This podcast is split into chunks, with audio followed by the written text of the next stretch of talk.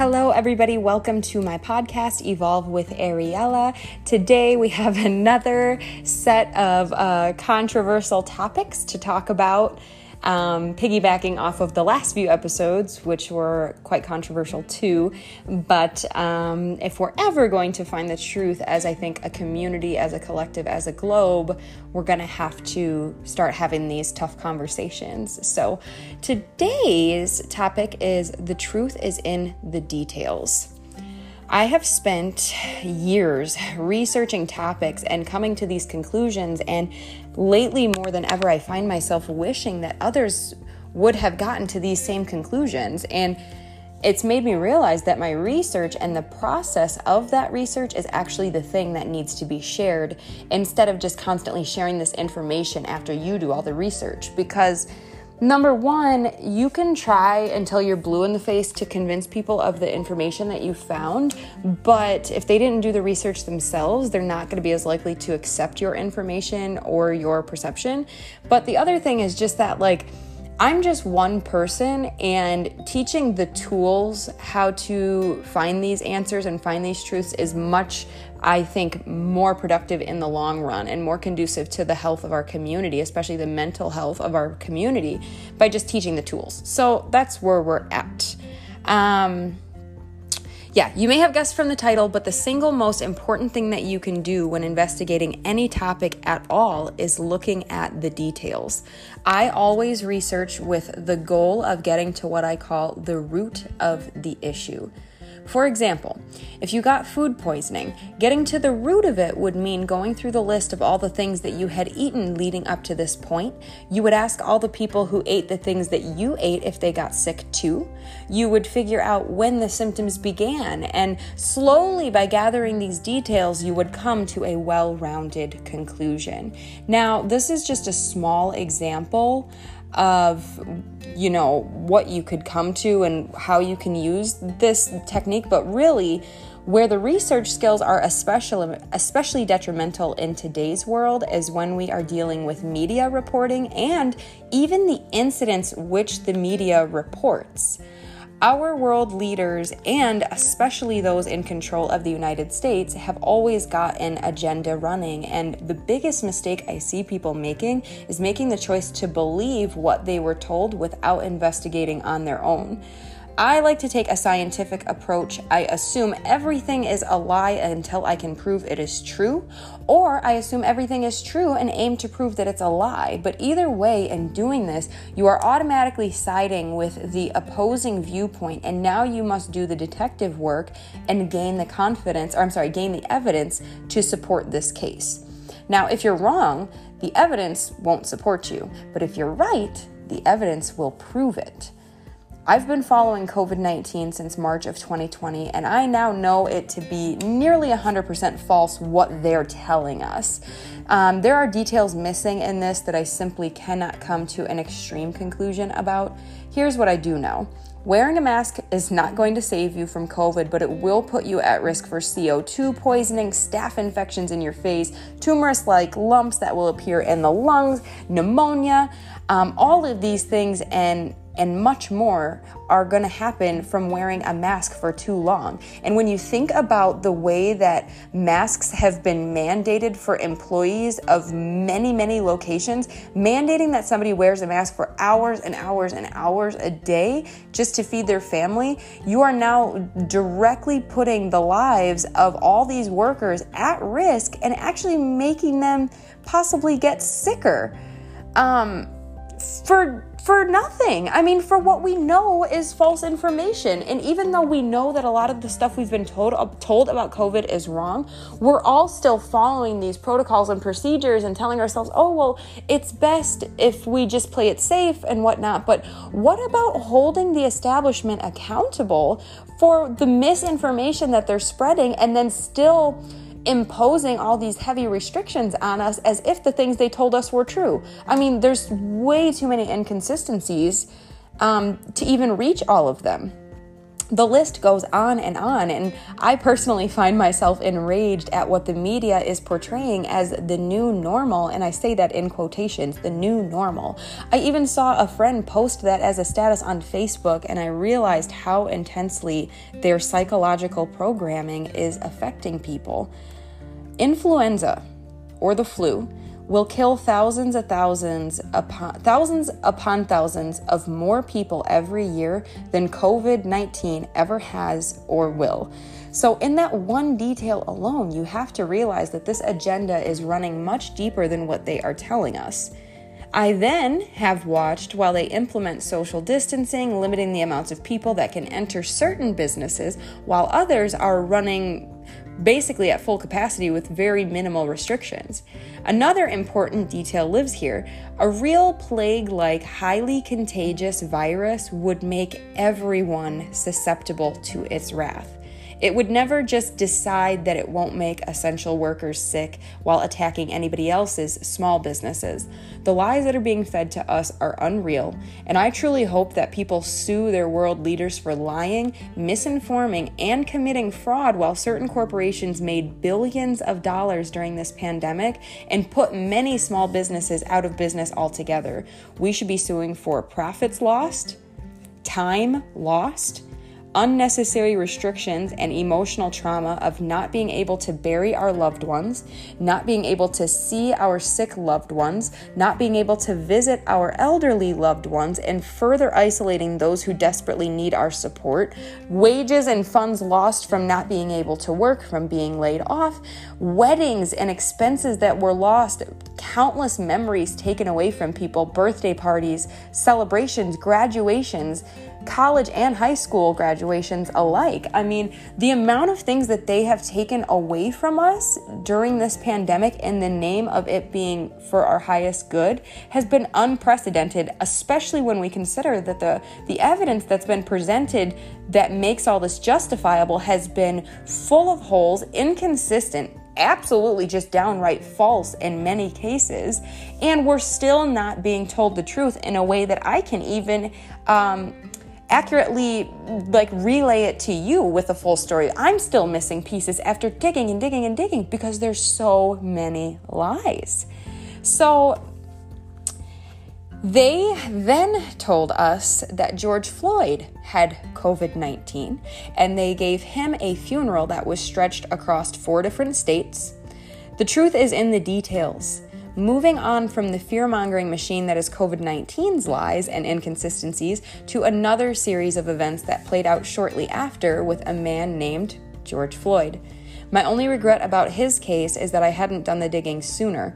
Millions of people saw the video of the perceived George Floyd on the ground begging for his life, stating that he can't breathe. But what many people did not do is watch the video of the minutes leading up to the arrest. Thankfully, I had the opportunity to watch it. There are red flags all over the place. Number one, George gave a counterfeit $20 bill to employees at the Cup Foods and then proceeded to stay parked right outside their building for another 20 minutes.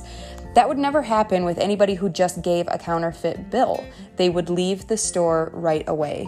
Then he's confronted by store clerks. He doesn't give the cigarettes back, which prompts a call to the police. Does George, knowing that he's been caught and that the cops are on the way, finally decide to leave the scene? Of course not. He decides to stay parked in the same spot and wait for the cops. I find that to be extremely sketchy. Then the cops come and they arrest him. And what I never read or heard one time is the fact that he was resisting arrest. He refused to get into the cop SUV. He claimed that he was claustrophobic, but that was not an issue in the SUV that he was just sitting in for 40 minutes waiting for the cops to pull up. Then Floyd threw himself on the ground, um, basically like between the squad car and the curb. Um, finally, though, Floyd um, was put in the police car, and then the police did something that I've never seen a cop do in my entire life. They pulled their suspect out of the other side of the vehicle after they had already put him in. I know that you guys know that a vehicle is going to lock from the inside and Floyd's not going to be able to let himself out. So, in a normal circumstance where you're booking somebody for con- committing a crime, you put them in the vehicle and you leave them there. In no way, shape, or form do you ever take them out of the vehicle. You simply transport them to the jail where they get booked in. That's what happens. But in this case, they took him out of the other side after they already put him in the side that was closest to the curb. Now, I want to put a side note in here. There's actually a freeze frame circulating on the internet of the arrest of the surveillance video um, floating next to a screen grab of the actual video where Floyd's on the ground. And in one video, Floyd has a buzz cut haircut. And in the other screen grab, it shows a bald man on the ground. Now, I do believe that it's two different men, and in that moment when Floyd goes in one side of the police vehicle and comes out the other, I think that's where the police change the two guys out. There is also speculation that Floyd is a Freemason and that he helped stage this whole event and was paid handsomely to do so. I can imagine that that is true when we consider that he worked at the same nightclub as the murderer cop, quote, murderer cop, end quote, Derek Chauvin or Coven, however you say it. I read online that the bar is known for being involved with Freemasons, but that's just hearsay, so I don't want to call that fact. However, the giant massive Freemason tattoo on Floyd's chest, however, is a little more convincing. And that's why you're hearing about it in this podcast. The red flags in this incident, much like COVID 19, are too numerous to name. There really are that many inconsistencies. I'm to summarize some of these points again before I move on. Um, two different hairstyles on the two men that were recorded. Floyd waiting at the crime scene 40 minutes for the cops to show up after he knew he was already busted for giving a counterfeit bill. His family received over $1 million in GoFundMe money in addition to anything that he may have been silently paid for participating in this staged event. Some speculate that the real Floyd is not dead. I do believe it when I consider that the supposed dead one was taken on a dead body body tour in four states after the media claimed that he had COVID-19, and only a few short weeks after they were refusing after they were refusing to allow other people to have funerals for their loved ones. Remember, people, they isolated the elderly and they wouldn't let visitors into nursing homes into nursing home into nursing homes. They have isolated sick children from their families and hospitals over this, and then they had the audacity to give George Floyd four funerals that were televised, and they expected all of us to just comply with that and not notice the inconsistencies there. Moving forward, it's going to get a little bit more morbid um, and a little more sensitive information is coming, but I cannot be silent and expect the world to experience change. So, moving forward, they are still using this COVID 19 narrative to restructure education and ensure that people aren't able to form lasting bonds and connections with each other, which, as we know it, in my opinion, too, is the real threat to them. Unity among the people scares them. So they've been hanging black people from trees like we are back in the year 1919 to stir up not only a race war, but to convince people that there still even is a race war happening I can assure you that there is not. Are there racist people out there? Yes. Just like there are obese people who face discrimination. Just like there are poor people who face discrimination. Do you know what else there is? Billions of loving, caring, compassionate people who do not see with color or bias, but instead with kindness and patience. Here's the facts Violence worldwide has been declining for decades, even with the increase in world population. The elite are the ones trafficking millions of kids through different borders and raping, torturing, and murdering them for their adrenochrome, which comes from removing that from the adrenal glands of a child after they torture them. If you do not believe in satanic cults, now may be your opportunity to dig up research about what they believe in. They believe in harvesting children the way that we harvest crops. It is said that it's the top cause of chaos and, and crime on this planet because of the amount, the thousands of children that they're trafficking every single year. Um, so, in the way of using race wars and deaths of people of color, they are turning blacks and non racists of all nationalities on the police, which are just members of our communities who are truly our towns and mun- municipalities' best protections against those who seek to harm us. Now there is a defund the police movement running. First, the establishment stripped us of our educational funding because a dumb population is certainly more gullible than a smart one. Using media and distractions, we let them, decade by decade, try to dumb us down. We let them charge thousands and thousands of dollars to develop our intelligence at college, when in reality, a nation who wishes to be successful would want their citizens to be smart. It's a no brainer. Pun intended.